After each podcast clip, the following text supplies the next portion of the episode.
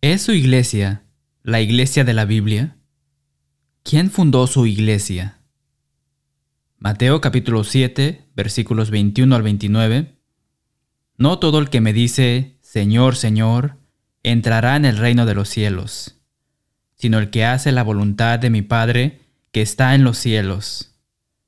Muchos me dirán en aquel día, Señor, Señor, ¿no profetizamos en tu nombre? ¿Y en tu nombre echamos fuera demonios? ¿Y en tu nombre hicimos muchos milagros? Y entonces les declararé, Nunca os conocí, apartaos de mí, hacedores de maldad. Cualquiera pues que me oye estas palabras y las hace, le compararé a un hombre prudente, que edificó su casa sobre la roca. Descendió lluvia, y vinieron ríos, y soplaron vientos, y golpearon contra aquella casa, y no cayó, porque estaba fundada sobre la roca. Pero cualquiera que me oye estas palabras, y no las hace, le compararé a un hombre insensato, que edificó su casa sobre la arena. Y descendió lluvia, y vinieron ríos, y soplaron vientos, y dieron con ímpetu contra aquella casa, y cayó, y fue grande su ruina. Y cuando terminó Jesús estas palabras, la gente se admiraba de su doctrina, porque les enseñaba como quien tiene autoridad y no como los escribas. Cualquier casa en la que valga la pena vivir tiene una base firme. Jesús, en Mateo capítulo 7, contó una historia sobre dos casas construidas sobre dos cimientos diferentes. Una, edificada sobre la roca, pudo mantenerse firme frente a la lluvia, las inundaciones y los vientos.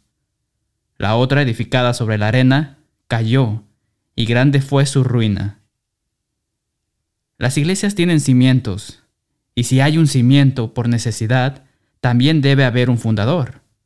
Usted podría preguntarse, ¿por qué es importante el cimiento? ¿Por qué es importante el fundador? Pues bien, la iglesia de la Biblia es la iglesia que Dios acepta. Es la única que ha encargado. Es la única que ha fundado su Hijo Jesucristo. La iglesia de la Biblia es la iglesia que finalmente es y será recompensada. La pregunta es, ¿quién fundó la iglesia de la que usted es parte y cuándo fue fundada? A pesar de sus afirmaciones, la Iglesia Católica Romana encuentra sus orígenes en el año 25 después de Cristo. En el primer concilio de Nicea, el emperador romano Constantino convocó por primera vez esta reunión para establecer una doctrina o credo cristiano uniforme. Discutir los orígenes del catolicismo romano es un lío muy, muy largo y enredado de una red demasiado difícil de desenredar en un episodio corto como este, así que lo guardaremos para otro momento. Una de las razones de esta dificultad es el hábito de las iglesias católicas romanas de reconfigurar la historia bíblica establecida de una manera que se entrelaza con la doctrina de sus iglesias. Nuevamente, este es un gran tema, pero el concilio de Nicea es un buen punto para ubicar el origen de una iglesia católica centrada en Roma. Pero hay cientos de iglesias llamadas cristianas, diferentes en el mundo hoy. Así que vamos a cubrir algunas más. ¿Asiste a una iglesia luterana? Es bastante fácil rastrear su base. Está justo en el nombre de Martín Lutero, un sacerdote alemán que inició la reforma protestante en el año 1517. Con sus 95 tesis, reprensión mordaz a la práctica católica de las indulgencias. El luteranismo es una rama importante de las denominaciones protestantes que se identifica con la teología de su homónimo. ¿Se considera usted calvinista?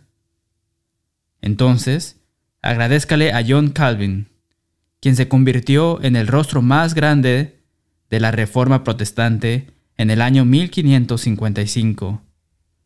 John Knox, ex sacerdote católico romano de Escocia, que estudió con Calvino en Ginebra, llevaron las enseñanzas de Calvino a Escocia y dirigieron la Reforma Escocesa de 1560.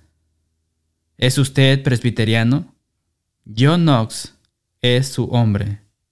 Avancemos unos 50 años más tarde y tiene a John Smith en Ámsterdam, fundando la Iglesia Bautista un poco más de 100 años después de que John Wellesley estableciera la Iglesia Metodista en Inglaterra. Al parecer hay algo aquí sobre los Johns, pero bien. En el año 1830, Joseph Smith funda la Iglesia Mormona en Nueva York.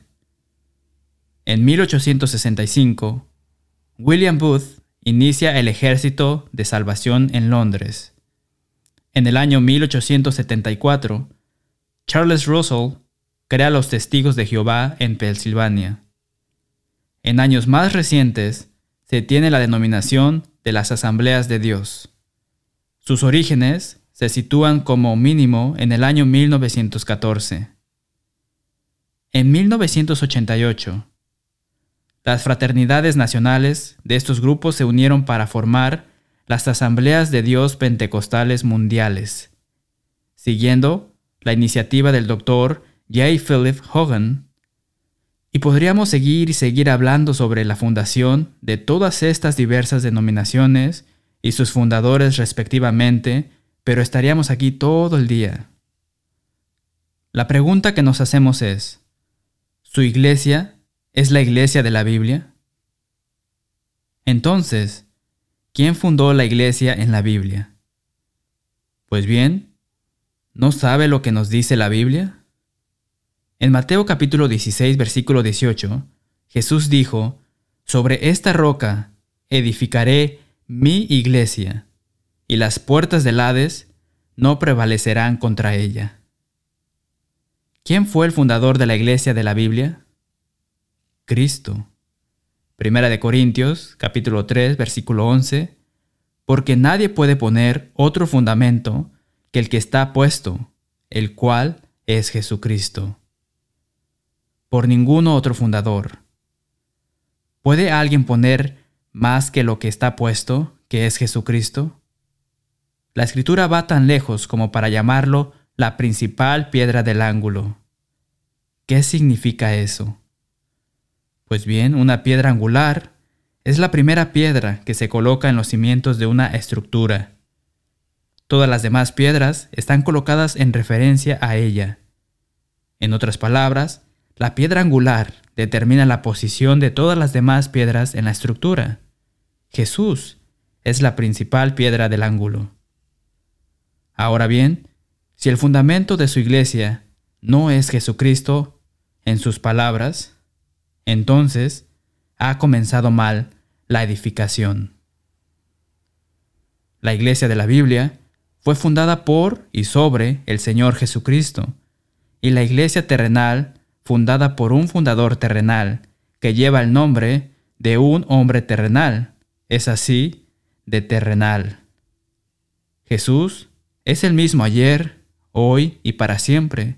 Su estándar es inmutable con el hombre terrenal es una historia diferente. En su mayoría, estos hombres evolucionaron en sus puntos de vista religiosos con el tiempo. Por ejemplo, Smith finalmente se excedió tanto con su idea de que la adoración debe ser del corazón que finalmente ni siquiera permitió que se leyera la Biblia durante la adoración, durante la oración y el canto y la predicación. En su opinión, todo tenía que hacerse completamente espontáneo, y desde el corazón. Así que finalmente llegó a considerar que era un pecado leer la Biblia durante la adoración. Pero detengámonos por un segundo. Piense en eso. Cuando los hombres comunes se colocaron a sí mismos como la piedra angular principal, usted ha construido sobre una piedra angular que se mueve y cambia a medida que pasan los años. Es de extrañarse que todas estas denominaciones hayan evolucionado con el tiempo y hayan cambiado sus creencias. Me pregunto, ¿Dios cambió? ¿Cambió la Biblia? Claro que no. Entonces, ¿por qué querría usted ser parte de una iglesia así? ¿Qué hace el fundador de su iglesia que sea tan importante? El fundamento de su iglesia es importante. Con un pobre fundador y una pobre fundación, el edificio, eventualmente, se deteriorará y caerá cuando las tormentas se presenten en su camino. Entonces preguntamos, ¿es su iglesia la iglesia de la Biblia? Si no la es, entonces, ¿qué hace ahí?